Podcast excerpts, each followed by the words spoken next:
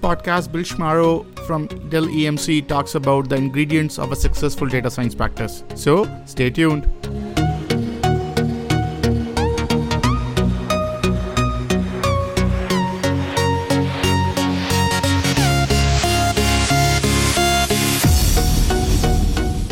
So, welcome everyone to another fascinating episode of uh, Future of Data podcast. And today we have an amazing guest.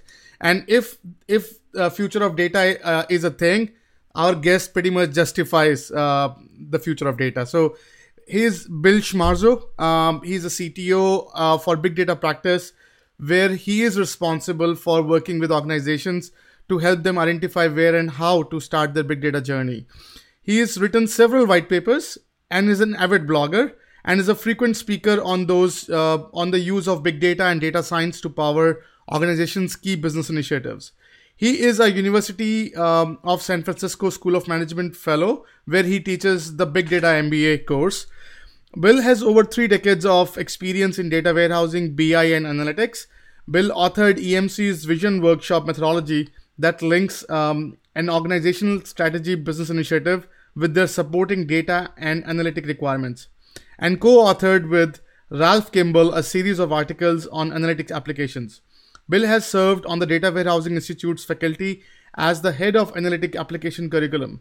Bill holds uh, a master's degree in business administration from University of Iowa and a bachelor of science degree in mathematics and computer science and business administration from Coe College. And he is an amazing uh, Twitter follower to to get in touch with. So always sharing some interesting insights. So if uh, we'll, we'll be posting his Twitter handle as well. So but with that, Bill, thank you so much um, for uh, jumping in um, and, and requesting my query to be on the show and sharing your insights with our audience. Well, thanks for having me. I'm very, I'm very, I'm always eager to see the kinds of questions that come up because I, I, I view this as a chance for me not only to to talk but also to learn about what other folks think are relevant topics. No, I think it's it's fascinating. So uh, we we have invited interesting guests from basically the industry verticals where they are on the on the on the receiving end of these capabilities, right? And to me, you are from the one who is actually providing these services or providing the knowledge and know-how to all those businesses. So I think I'm I'm super excited and pumped for the session. So why don't as a start you walk us through your journey to to big data? How how I got here? Yes. I mean, how far how far back do you want me to go? I mean, go all I, the way. Like... I, well, I, I think that probably the most material thing is I really got. Um, I was very fortunate in the 1980s. I worked for a company called Metaphor Computers, and was working. Um, we were supporting Procter and Gamble, and uh, they were doing work at that time with Walmart, um, pulling in their point of sale scanner data. And we were we had we were selling with Metaphor a what was called a decision support system. So um, we were helping them to bring that data in and analyze it and make decisions regarding promotions and inventory and pricing and all kinds of different things.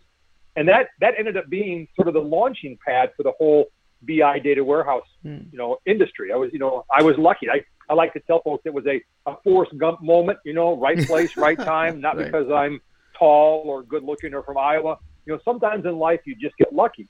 Mm. And so I was very fortunate with that project. It really launched me down the the whole BI data warehouse space was they ended up being vice president of analytic applications at Business Objects.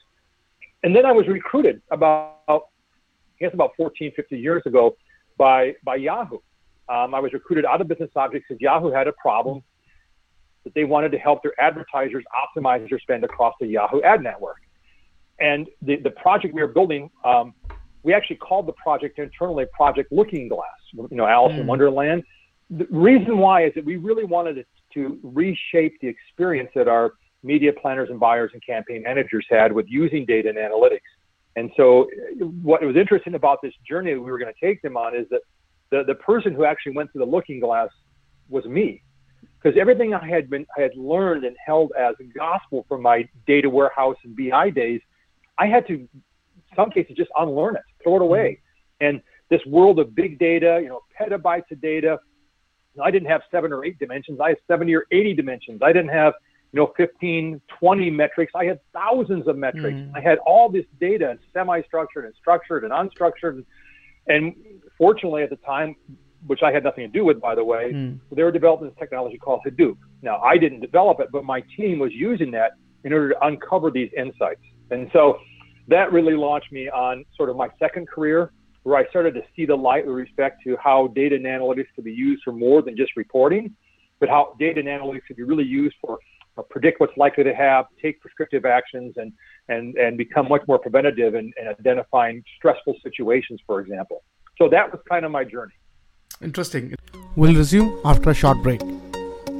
This part of the podcast is brought to you by First Friday Fair, fastest AI powered way to find your next opportunity. Check out the website firstfridayfair.tao.ai and find your next dream job. Let's get back to the podcast. Interesting, and thank you so much for watching us, uh, walking us through that. So, what? Tell us about your current role. Like, what what do you do um, in your current role?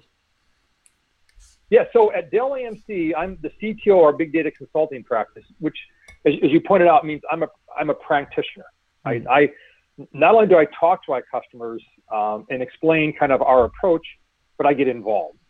I like to say I have the single best job in industry because it allows me every day to work with customers to really understand the kinds of problems they're wrestling with, their their cultural and environmental situations, and how do we help them become successful at leveraging data and analytics to really power the business. So I'm very much involved with our customers, everything from you know early stage education awareness all the way through you know initial implementation all the way through operationalization. So I, I get a chance to see it all.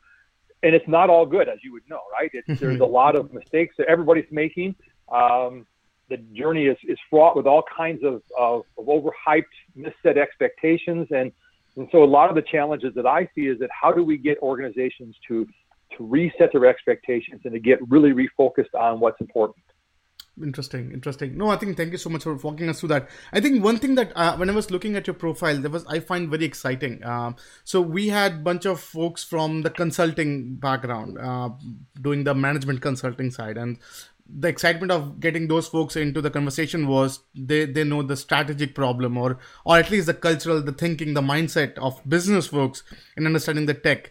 And when i when i looked at your profile so you represent the tech side of of that conversation right? Of how this business anxiety about what's happening in data science and what like what are some of your insights on what are you seeing some of the challenges that businesses are facing today when it comes to adoption of data science and understanding what the what the hell this keyword really means for them I think the biggest problem is really misset expectations, and and that what I mean by that is there there is this um, sort of naive belief that if I just hire a bunch of data scientists and I start employing you know machine learning, if I'm going to bring in TensorFlow or Caffe, Caffe or whatever I bring in, right, that it's magically going to find stuff for me, right? Mm-hmm. There's this sense of it's all it's all magic, so I don't need to really worry about it. And what we're seeing that the organizations that are most successful are really those organizations that have a real laser focus on what is it we're trying to accomplish. Oh, we got a problem. Let's say you're a hospital and you're trying to improve or reduce um, hospital readmissions, for example. Okay, there is all kinds of data out there, all kinds of analytics out there that really can help you to,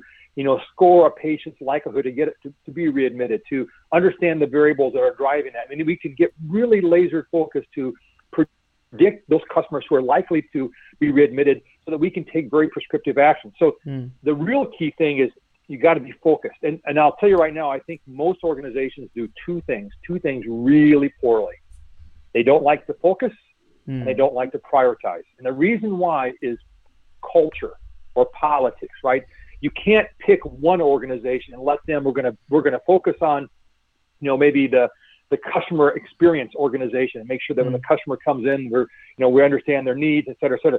And then if you focus on that, the people in, in procurement are saying, well, what about me? And, and supply chain, what about me? And finance, what about me? And so what happens is instead of taking a laser like focus, being successful and, and garnering little insights and knowledge that you can use elsewhere, they peanut butter the resources across all these areas and end up doing nothing well.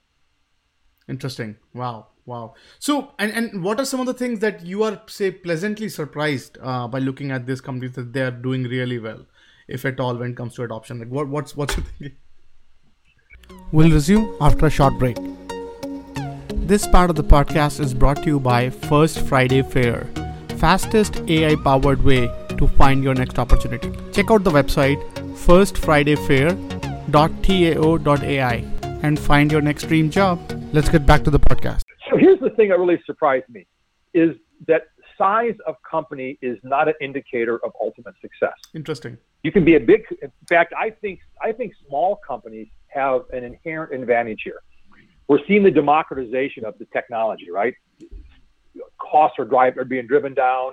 All the open source capabilities out there doesn't mean you have to go out and buy an expensive, you know, machine learning framework. They're all out there, right? So there's this democratization of the underlying technology, and the, the technology, the cost of technology, isn't is no longer a barrier to entry.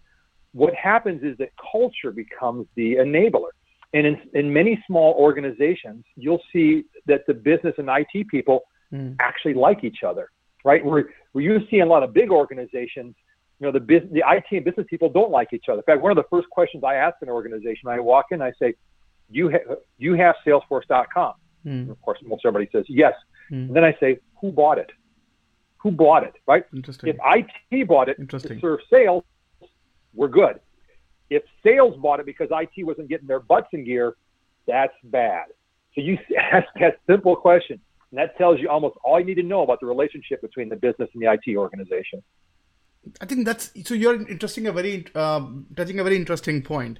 So we are seeing um, we are seeing a lot about these use cases where IT is too slow to respond, and then businesses ended up creating this shadow ITs or shadow groups, and and IT created shadow businesses. So it's just getting like in in some ways you can see it's almost like appifying workforce right now. So every use case dictates its own CEO to all the way back to its its, its own its own line manager what what do you think as a technologist or as, as a technologist from coming from data science and how is it changing the way we, we do business uh, and in data science? So I think what happens is a, couple of things that happen when you have this disconnect between the business and, and IT.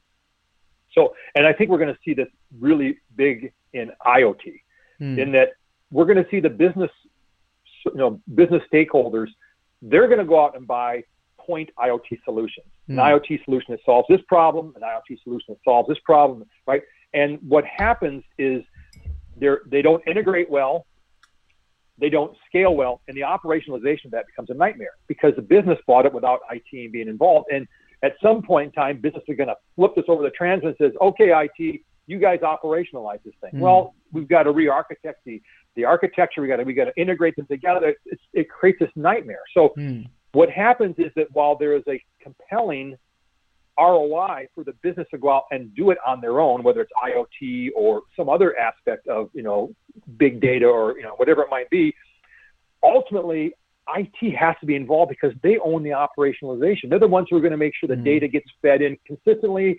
They're ultimately probably the ones who are going to do all the data governance and metadata management. They're the ones that are going to ensure that the data can be shared properly with all the right security and so there's when you have this disconnect, the, the business will get what I like to call they'll get, they're going to get Krispy Kreme donut sugar highs, right? They're going to do one mm. thing. It's like, wow, this is great, but they're never going to realize the operational benefit. They're going to get a one-time, you know, two or three percent hit, and they're going to miss the opportunity to get that two or three percent hit every year, right? Mm. Because they didn't have a chance to operationalize it. So when I talk to organizations, I, I typically come into the IT organization, mm, right.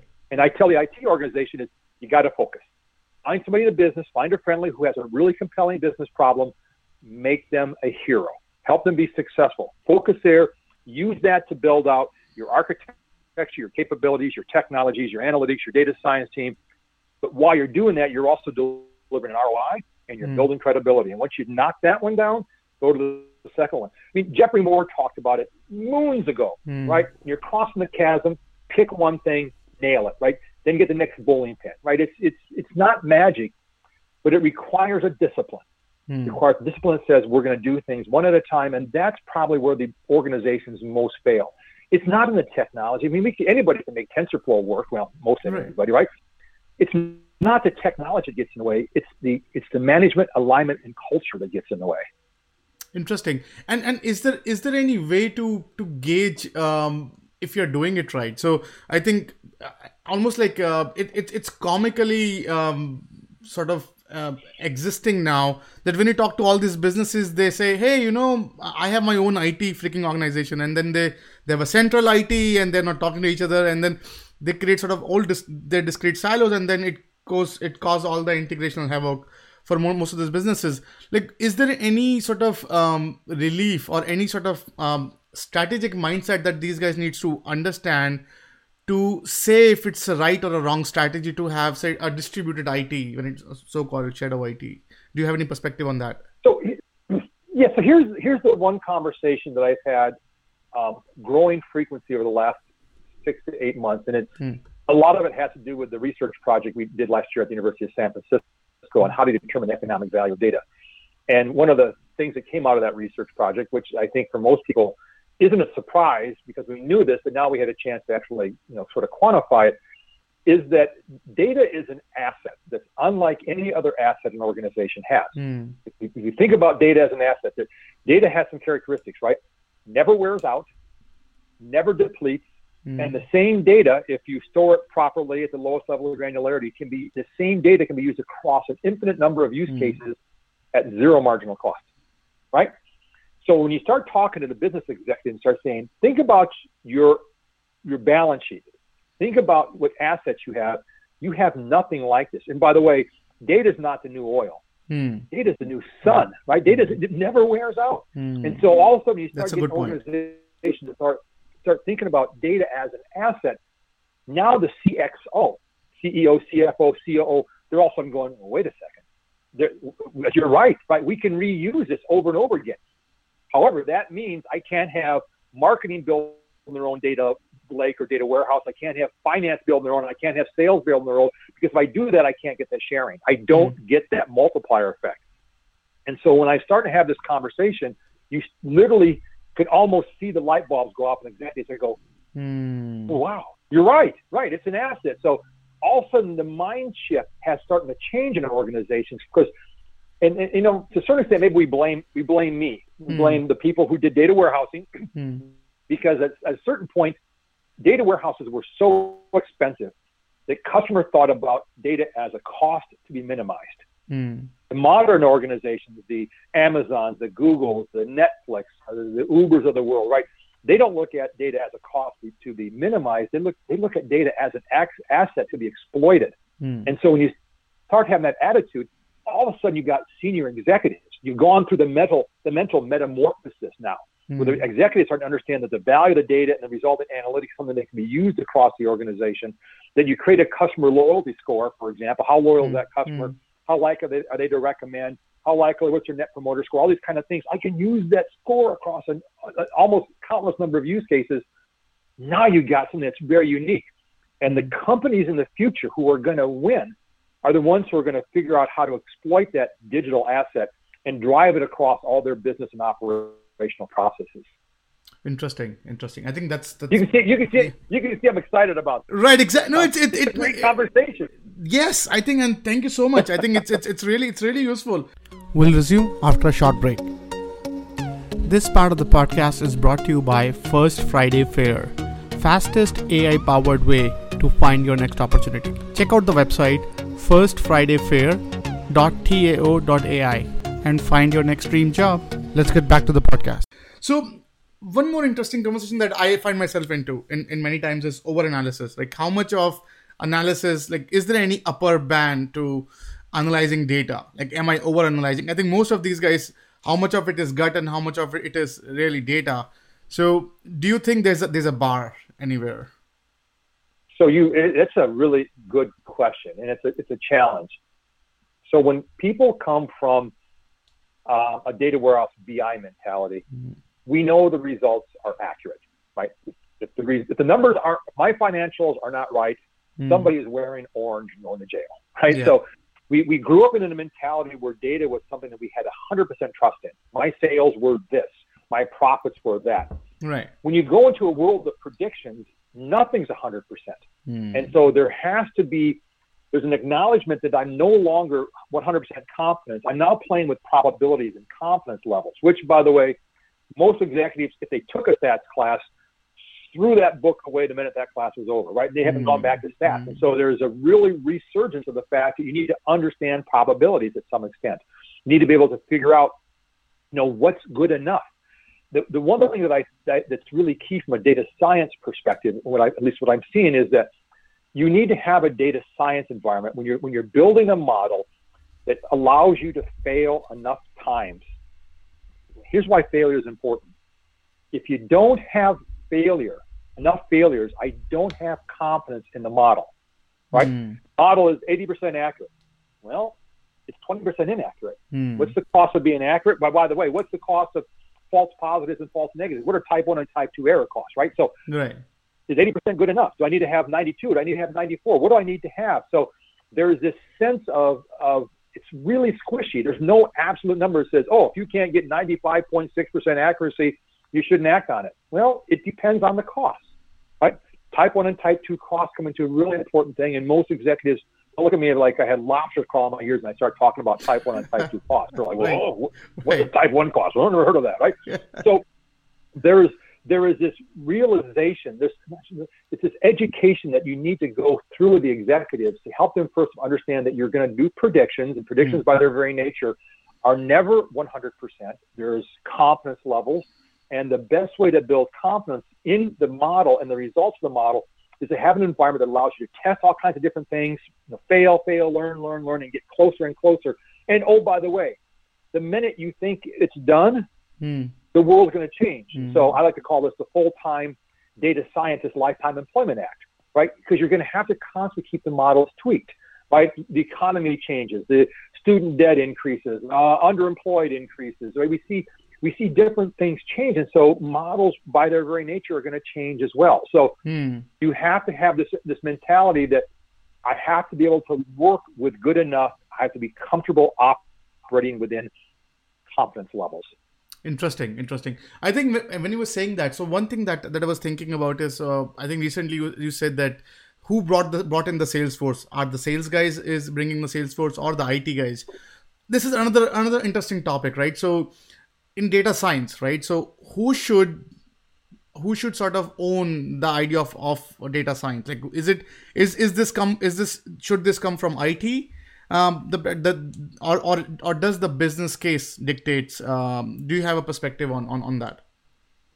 Yeah, so I actually think that the data science team should be owned by our chief data officer. Interesting. And that's a new role. And actually, I I like I don't like calling a title chief data officer. I think your title should be chief data monetization officer because oh. your job, right? I've already got somebody. I've got a CIO who's already managing my data, right? Buying the storage and compute and everything else like that, right? Got that. I need an executive who is focused on data monetization. I don't need a CDO who's a who's a CIO mini me. I don't mm. need that, right? And so if I have a chief data officer, I could make a very strong argument that my data monetization engine is my data science team because they're the mm. ones who are extracting value out of the data. So if I own monetization, I'm the chief data monetization officer. I want to own the data scientists but organization, here's what I would do. I would hardline them into the business units and mm. dotted line them back to me because I want the business units to think that they work for them. And in fact, I want them to to work for them, right? Right. But I need to be the point in the middle, the the the cog, the CPU in the middle that's ensuring that the learnings we're getting out of all the different business units are being integrated together. And so we're learning them and applying them across the organization. Yes, applying data consistently across the organization, knocking down data the silo, stopping shadow IT spend. But I also want to avoid the problem of orphaned analytics. That mm. is where somebody in some part of the organization builds an analytics model, it's got a great mm. impact, and doesn't get operationalized across the other units. That's that's like throwing money on the floor and just walking away. Why would you do that, right? Mm. So I think the chief data monetization officer is the real linchpin here. And I've seen, I've talked to two organizations now who got it. And in fact, in one organization, the chief data officer reports to the CEO, and the CIO reports to them. I thought, wow, that's Whoa. pretty unique, right? I, wow. Yeah, it was very unique, and, and kudos to that organization because mm-hmm. they're very serious about their digital transformation.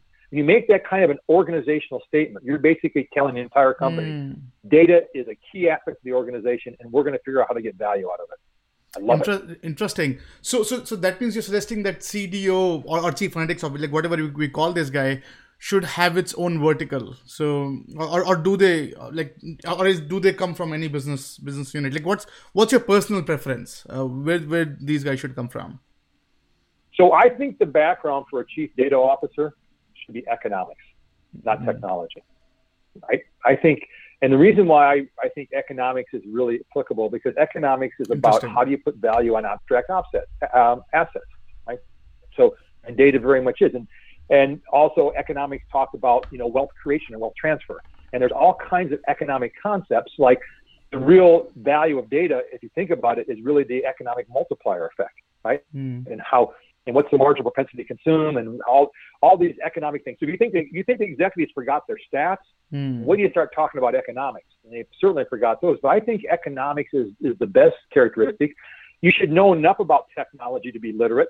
I, mm. I think that's what I am. I mm. mean, don't ask me to write TensorFlow. You'd, it'd be a really long day, right? Hmm. But I but I've got a really solid understanding of economics, and I understand how the how the economics of data can be applied to the business to drive value. Interesting. Interesting. So I think one thing that um, so you're a technologist uh, in, in in the data science world and helping businesses understand what they can do with their data science. So one of the things that I uh, I we hear a lot from the business end on their technologist. So I, I personally am I'm paranoid about this idea of bias as a technologist, right? Now b- businesses or IT is now the spine of any business, any business core competency, and business is all about the art of doing things, right? So it's an art uh, that that business has created for a while, and now IT is uh, given kind of a, a front row seat uh, in driving that business.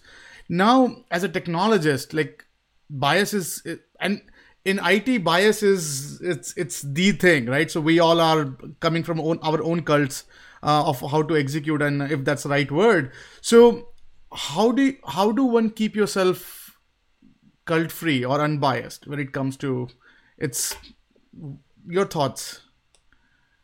Yeah so it's we you're right. We all come with biases because we are all a product of our prior experiences hmm. right? I, I worked with ralph kimball for many years so when you know, my first way, whenever I start talking to a customer, in my head, I was immediately building a star schema. Oh, here's a fact, it's a dimension, et cetera, et. Right? It's, that was how I thought.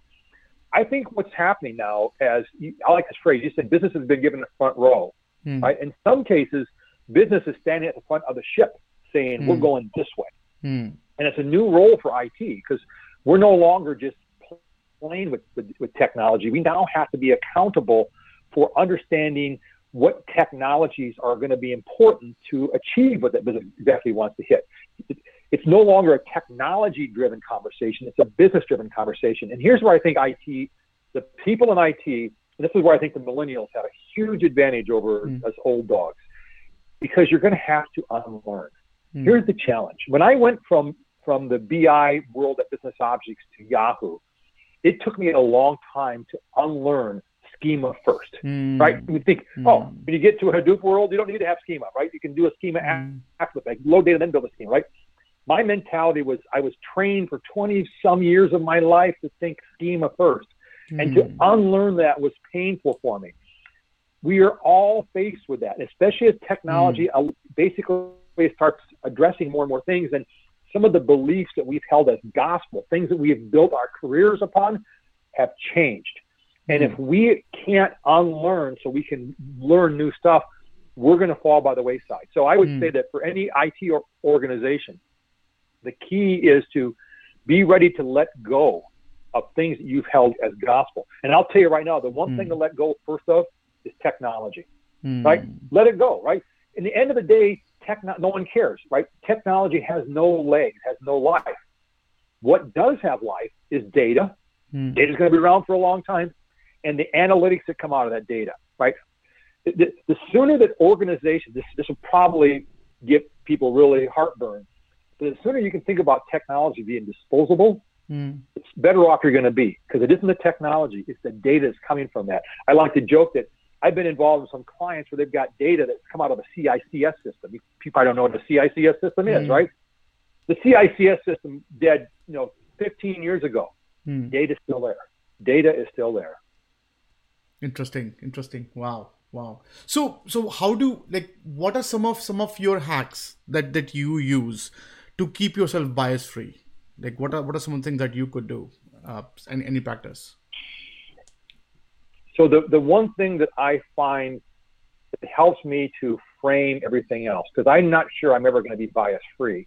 Mm. But the one thing I found is, and this is what every good data scientist already knows, it's the how confident and solid, how well defined your hypothesis is. What is it mm. you're trying to prove? And more and more, that hypothesis is a decision I'm trying to drive. For example, mm. if I'm trying to um, reduce customer attrition, I'm going to create a score for every one of my customers, an at-risk score. Right? I'm going to create an at-risk score, and um, I, I, need to be able to um, focus on the decisions that I'm going to drive based on that at-risk score. Right? So I'm going to mm. use that mm. at-risk score to figure out what customers should I target. Um, I'm probably going to build some analytics around what kind of offers are the best ones to go after. I might build analytics around what's the right kind of channel they might respond to. Some might refer email, some might, might refer their mobile phone, right? It depends, right?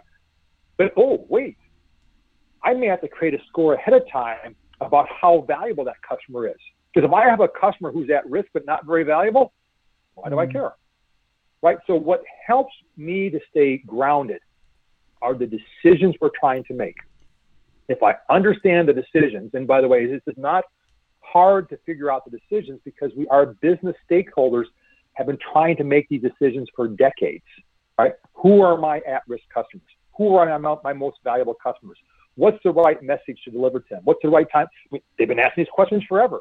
Mm. Well, I now have better data and much better analytics and technology to help me to make better recommendation on the decision. So the way that I can help become maybe less biased is let's focus on the decisions. Let's figure out what data and analytics I need to support that, what technology and architecture supports that, and attack it from the top down based on decisions mm. and my hypotheses versus trying to grasp some technology and say, God, I hope this solves the problem. Right. Interesting. Interesting. And and and how about um so in in in in a good enough execution of data science or that practice, what is how much is um, the role of a team versus a tool? Like do you like how much of uh, do you have any perspective on that? Like how important are tool versus versus team when putting together a good enough uh, data driven practice? Uh, well we know from um, from athletics for example that hmm. the team is much more important than the tool right? Hmm. that ultimately everybody has the same tool but the reason why the new england patriots keep winning the stinking World Series, uh, the Super Bowls is because they've got a better team. They use the same tool as everybody else, but they've got a better team. They've got better organization. So the team is everything. And um, when I look for when we start to build out teams, there's obviously a, a, series of different roles that need to be created in that. So collaboration is very critical, right? I'm going to mm. have a data scientist. I'm also going to have a data engineer who's going to help me get data. I'm going to have a data visualization person that's going to help me to visualize data. I'm going to have a user, you know, user-centric design, human-centric design person. Let me figure out how I'm going to materialize those. It, all kinds of different people involved in there. So collaboration is very critical, but you can't have good collaboration if you also don't have humility, right? If you're not a humble person, if you think you know all the answers, you don't. I'll tell you hmm. right now, if you think you know all the answers, you don't. The minute you think that, you're done. And so the best teams are the ones who are always willing to listen and learn and collaborate and try different things and fail as a group and move forward, right? It's, it's this, the, that humility is very important because you have to have an attitude that says all ideas are worthy of consideration. Mm. you don't know where your best ideas are going to come from. There was this, this story I just read about um, in the um, Golden State Warriors' first um, championship against the um, uh, against the Cleveland Cavaliers, mm. they were really struggling the first four games, and they one of their video guys came up to the coaching staff and said, "Hey, when you have these combinations of players in there, one of them was Iguodala, right, mm. and you have him in there, he causes a matchup problem for the Cleveland Cavaliers." And mm. so hmm. Steve Kerr said, "Wow, I looked at the data, looked at the analysis, said, let's try this." And so they they actually started in Iguodala starting on game five. They went on to win the win the championship right? Because all ideas are worthy of consideration. You don't know where the best ideas are going to come from. There's no law that says the best ideas only come from the senior executives. Heck, they're probably the most clueless. Mm. So this humility, being humble, all ideas are worthy of consideration, collaboration. That's what builds a good team. Screw the tools, right? Yeah. It's not the tools that make it work. It's the team and the ability to collaborate. Interesting I think um, so. I was reading. I think one of one of your blog. It was it was pretty pretty interesting. So you were talking about I think value cycle uh, when it comes to preventive and and so fascinating. Like so, I I really want to uh, sort of know some kind of maturity model out there, right? Some kind of value cycle, and it was it was refreshing to see anyone who's talking about it, right? So is there anything like like a maturity model when it comes to data science like is, is there anything that you have seen or you know exist or what like any thoughts there so time time for a, a shameless plug um, what one of the challenges that we that really ran into really you know probably five six years ago mm. was that organizations lacked that maturity model they mm. i would ask this question i always started my conversation mm. said hey how effective is your organization at leveraging data and analytics to power the business Mm. And they all look at each other in the room and they go, mm. well, we don't know, right? We don't know how to compare ourselves. We, we might be doing great. We might be doing crappy. We don't know, right? So what I did is I created this thing called the Big Data Business Model Maturity Index. Big mm. Data Business Model Maturity Index. It's not a maturity model of, you know, how good are you with Hadoop or Caffe or SAS or right or SQL. No, no. It's how good are you from a business model perspective in exploiting the power of data and analytics. And so if you do a search, I've written several blogs on it. I've done some videos on it.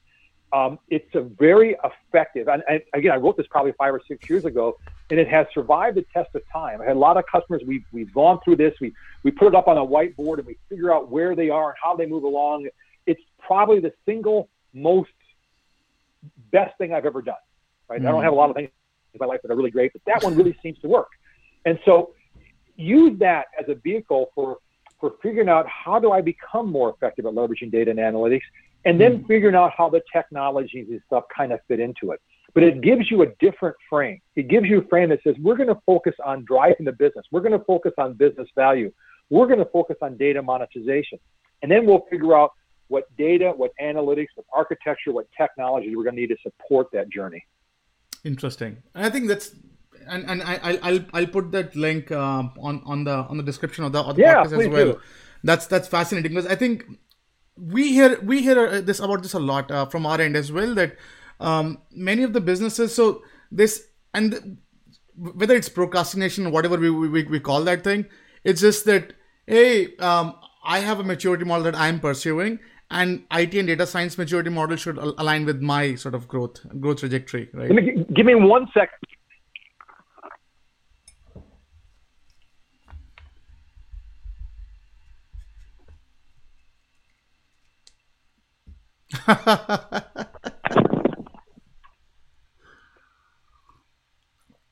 so I'm back. Thanks for the. So this I'm trying to get it so you can see it. This is yes. it, right? And I, this is my hand drawn version because I like doing hand drawn. I, I, I like to cool. on the board. But this is pretty cool. This is this is cover of my second book, which is actually the textbook. And again, it's not a shameless plug, but this this is the textbook we use for my class at the University of San Francisco. And okay. we spend our, our, our very first session, which was last week. This that semester, is awesome. Walking is awesome. through this.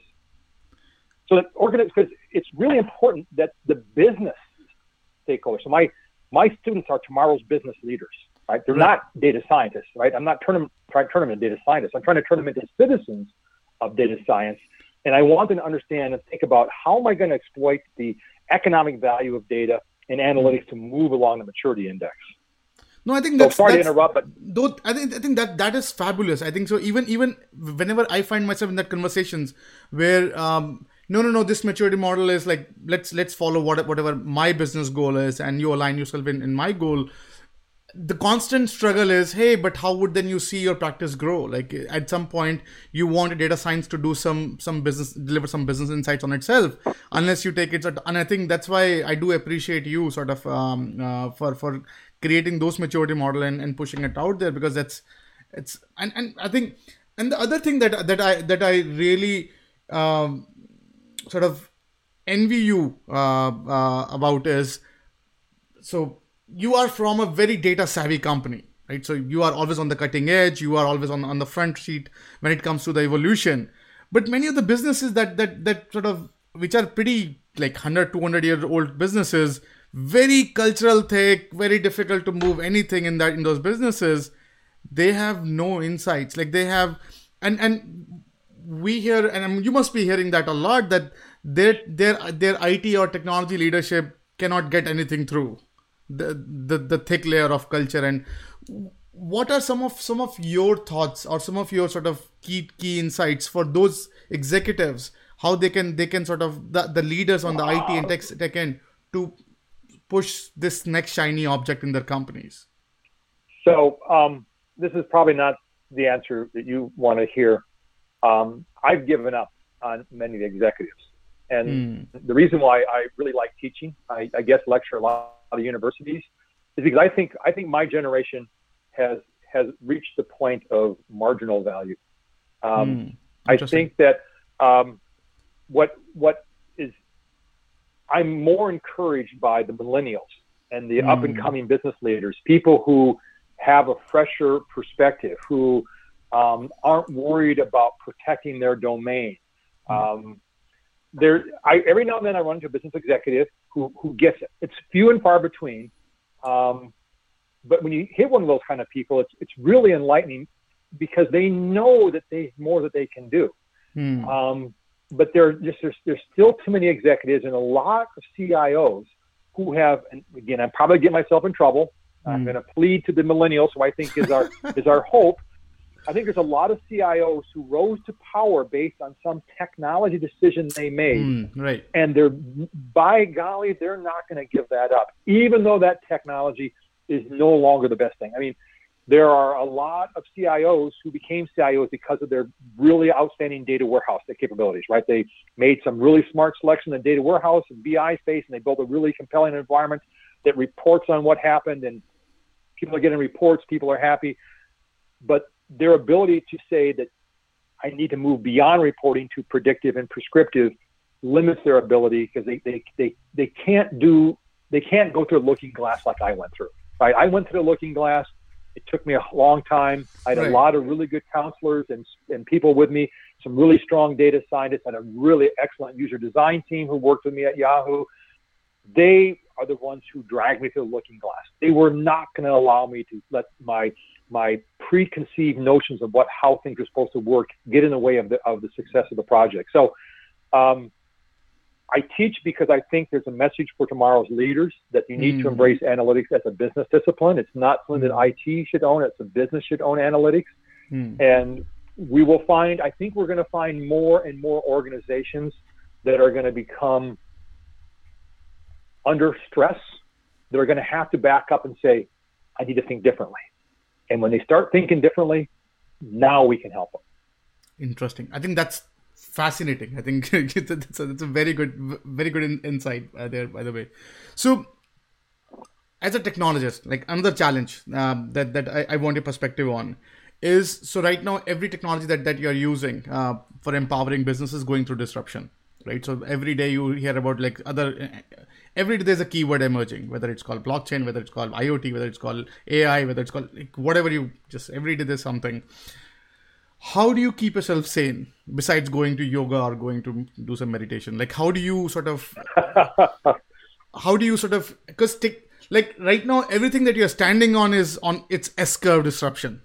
And the thing that you're relying on those itself is going in its in, in its own disruption. So like how do you keep yourself sane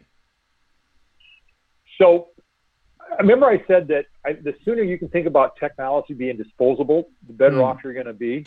I like this. I like the phrase S curve destruction. Right? Mm. That's that's exactly mm. what's happening. And um, I was talking to one of my classes, and I said, I'm not concerned if you learn TensorFlow. Mm. I'm concerned that you learn how to learn TensorFlow.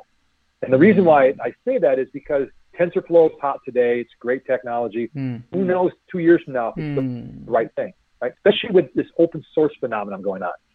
Technology is being released at very rapid paces. There's all kinds of phenomenal startups out there with great technology. Some of them built on open source that are going to accelerate adoption of new technologies. If you build your life on technology, you're building your life on shifting sands. Mm. Right? Don't build your house on sand. Right? We learned that from the Bible. So we know better than that. So what do you build your life on? Mm. Build it on value. Build it on data and analytics, right? Build it on how I can leverage the insights in the data, insights about my customers' behaviors, my product performance, my operational excellence and such. Build it on that.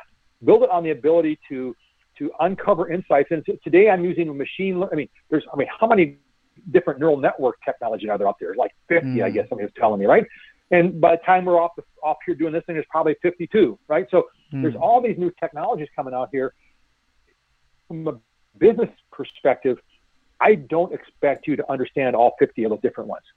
However, I expect my data scientist to, right? Mm. I don't expect my data scientist to understand the business. I got business people to do that.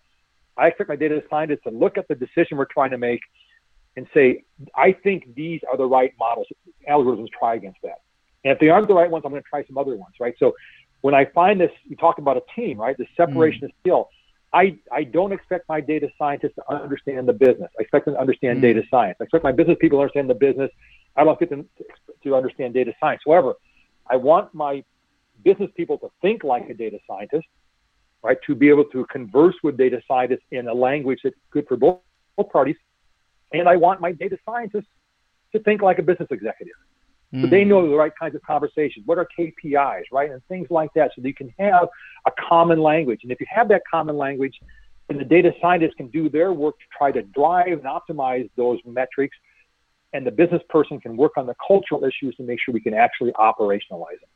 Interesting, interesting. And I think, and, and one, one area where sort of you can really help me. Uh, so as like you, you are actually uh, representing two sides uh, of one of the one of the technologist's nightmare is about talent, uh, the the knowledge uh, or knowledge gap of what what technology is out there that businesses could exploit. Because I, I, I, think as a technologist, it's your job to recruit the most cutting edge at the right time, so to cause disruption and, and give businesses an uh, edge up to than their competitor competitors. But on the other side, how you can sort of train your folks uh, on those technologies, the assets out there. So you you are you are teaching right now.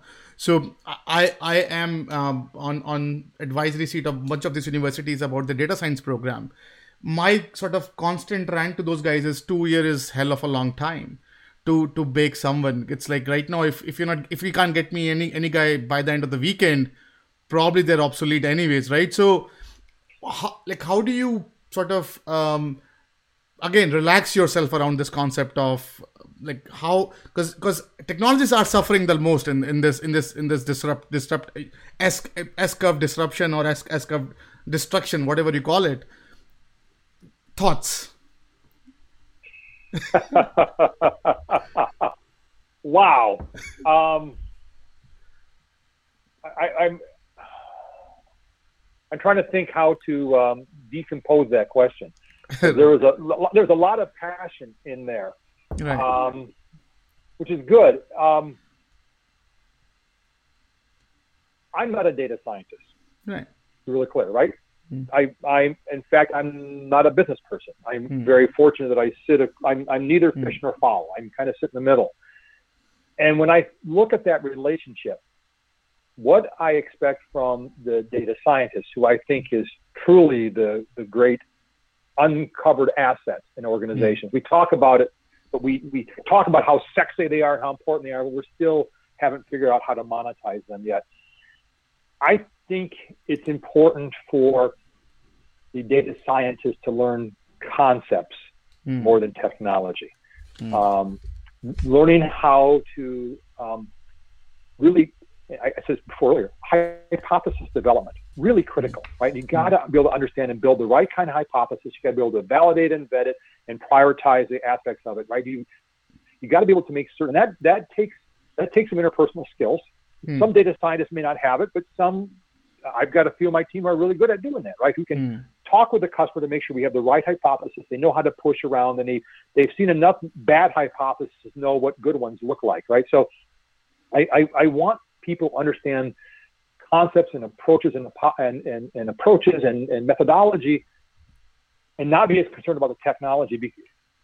But I, but I actually want them to be concerned with the technology. I want right. them to, to, to constantly be looking at new things. Like I just, one of the projects I, I, we were on recently um, was around doing predictive maintenance, and they were um, using a combination of, of deep learning first to take variables and turn them into images. No, hmm. and then machine learning. They, they use this combination of right. machine learning and deep learning at the same time to, to do things, kind of an assembly kind of ensemble kind of thing, mm. right? And And it, I had never thought about that. And I was like, Mm. you know, it was it was great. I said, how Hmm. did you think about doing that? And they said, I don't know. I just just tried it. And I Right. thought, that's it. Yeah. Just try it. Right? You don't know, right? How do we make association rules more effective by adding? Well, let's try adding deep learning to it. See if we can Hmm. create more effective, more actionable, more more accurate, you know, association rules. Just try it. right. And so I, I think that the data scientists in particular need to understand what these technologies do at a high level and be able to, to use them as appropriate. But don't be afraid to throw one away and try something Mm. different. The, the, and I think that may be what spooks the business people. And what I mean by Mhm. that is that data science is about failure. Mm. We fail a lot more than we're successful. But every time you fail, we learn, right? And that's not something that uh, you know. If you build a data warehouse and you Mm. you fail with the architecture, you're looking for a new job, right? Mm. You just spent you know six nine months and a couple million dollars to build something that doesn't work.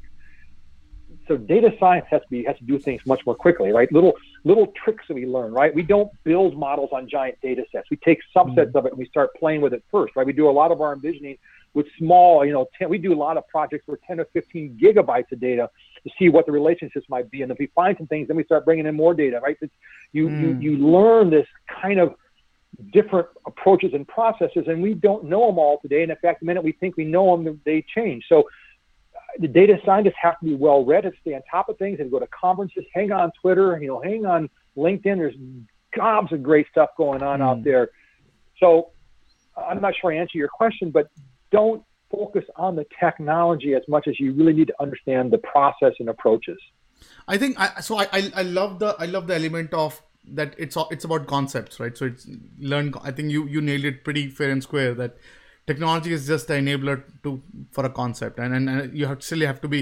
And I think you, your example is was fascinating about. Um, uh, the guy talking about machine learning and deep learning and, and sort of creating this. I think that's you nailed it. I think that's that's that's exactly what what, what I wanted to hear uh, from my end. So um, the other thing your perspective on is what is the ingredient of you, some of your best hires like what what what are like if you can share um share that that Sure. would be really helpful as Yeah. a technologist So my my absolute best data scientist, the, the, the two skills that I see more than anything else, there's probably more, but these two, I talked about humility and collaboration, right? That they're willing to, you know, all I ideas are worthy of consideration. So that if you you get ideas from other people and you're willing to try things. You gotta you gotta become really good. Data scientists need to learn how to do how to try things really fast. Hmm. If I have to stand up a big environment, bring a bunch of data, and it takes me five days to try something, then I'm not going to do much trial and error, right? I need to be able to do things in hours.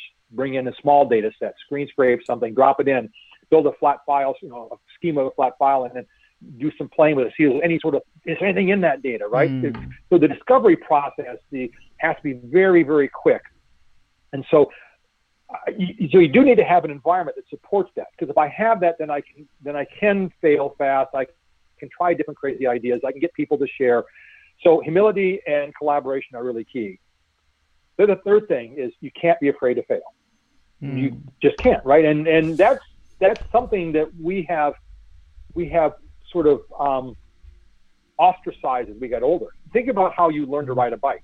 Did you hop Mm. in a bike and take off? No, we Mm. all we fell, we ran into trees, we ran into bushes. And, no, how did we learn? Some people who play golf, right? How did you learn to play golf? Well, you hit the ball over the course and you slice and hook, and I still do that. So, right, we failed a lot, and it was through failure that we became better. All of a sudden, you get in the business world, and failure becomes bad.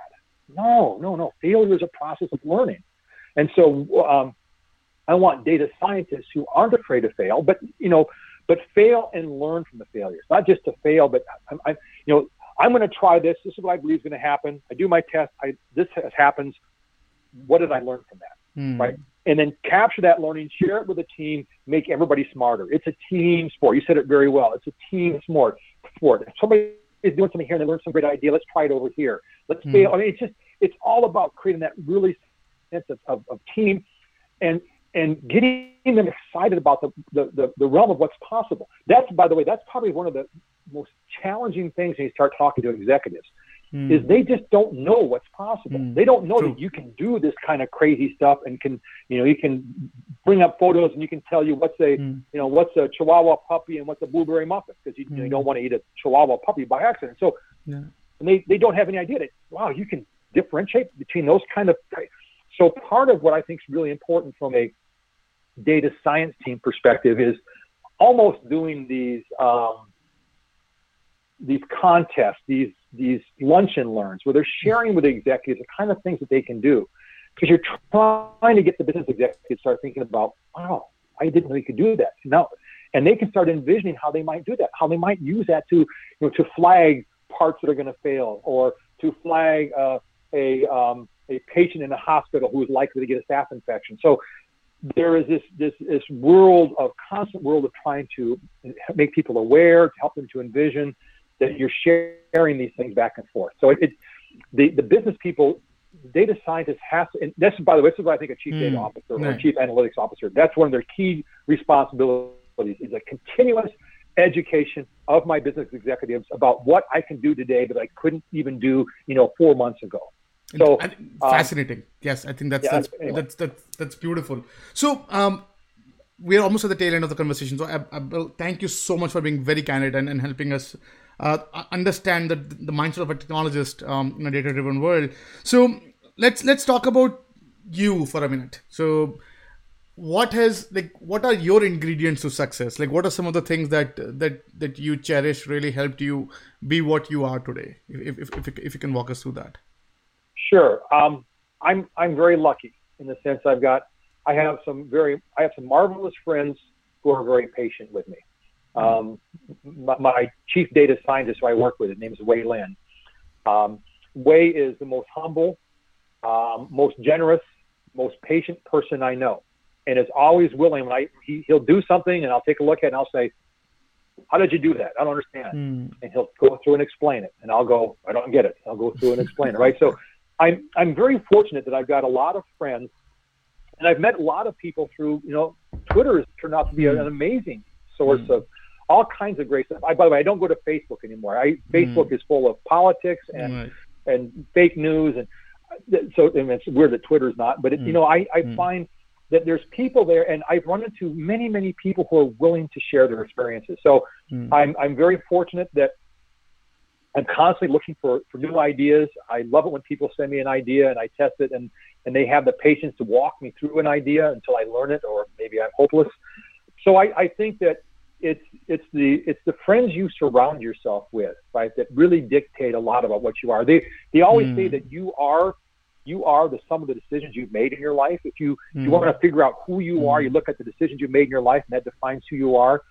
I think that also is true with your friends. You you are you define yourself by the friends you hang with, and um, I'm I'm I'm kind of picky about my friends. I don't.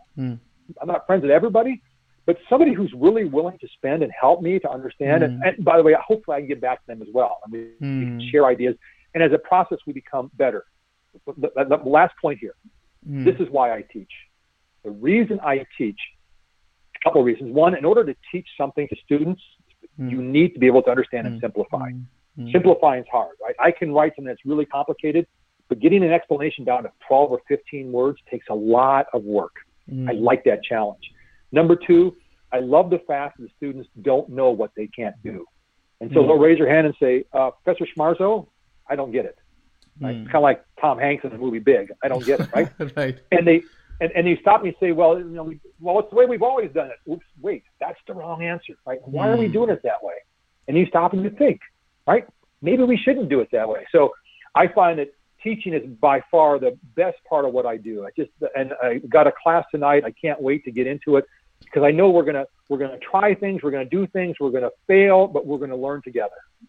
Nice. No, it's fascinating. So one more thing I ask everyone is their favorite read. So besides Big Data MBA, like what is um, do you have a favorite read that you want to share with our audience? Or with, a favorite audience? what? Favorite read.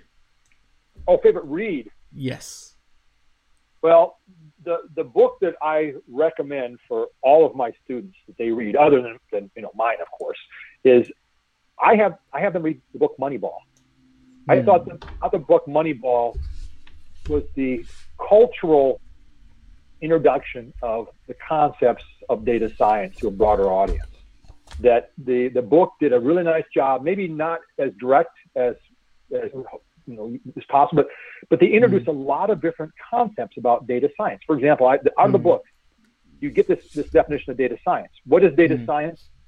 Data science is about identifying those variables and metrics that might be better predictors of performance. Period. That's all it is, mm-hmm. right? People can understand that, right? They understand I'm looking for things that, that make somebody a better batter, somebody a better pitcher, somebody a better fielder, right? They get it. They get it. So I think that book was my favorite read. Um, I think it was, um, it really helped to, to, to take some very complex, overly complex, confusing concepts and make them very simple. Interesting. No, I think thank you, thank you for sharing that. Uh, I do appreciate that. And as now, as as as as a and by the way, thank you so so much. I think I'm I'm I'm really energized with your passion, and this podcast is like full of full of energy right now. So it's it's hard to see it go. It's it's I, like it's it's almost hurting. So um, why as as as as, as a as a before we part ways as a closing remark, like do you have any closing remark for our for our for our view, listeners uh, that that you want to share? Yeah. Yeah, the one thing, the only bit of advice I would give to you is don't be afraid to fail. We talked mm. about that. Mm. And that might require you to unlearn stuff. Mm. So be ready to jettison things that you've held as gospel and learn new things. I think if you can do that, right? I'm not trying to teach you TensorFlow. I'm trying to mm. teach you how to, no, I'm not trying to have you learn TensorFlow. I want you to learn how to learn TensorFlow, right? So learn the process, learn the concepts, the technologies are going to change, and but if you understand the concepts and the approach, we're going to be very successful going in the future. I think that's couldn't have said any better. So with that, thank you so much, Bill. Um, and again, you are you're always welcome on the show. And thank you so so much for being amazingly candid and and and and helping us understand the landscape. We have covered covered probably a mile in less than a feet. So it's it's it's it's, it's amazing. It's I think it's this is one of the sessions that I really thrive to do uh, these podcasts. I think, and, and I do appreciate you. And with that, thank you so much. Well, thank you for the opportunity. It was great. I'm I'm a very fortunate person. I get exposed to lots of opportunities, and I'm I feel fortunate I can share them. So thanks for giving me a a, a platform upon which I could pontificate. Awesome, awesome. So thank you so much. Uh, I thought I was sick of home, but actually I was homesick. Never really knew that I would have to grow up so quick. I'm so uncomfortable, don't know anybody here. Just a couple dudes that I met once, that's it. That's it. And I go into the booth feeling nervous. Got butterflies in my stomach like I'm so worthless. Is the mic on? I don't know how to work this. Inside I'm breaking down, I hope I'm not up on a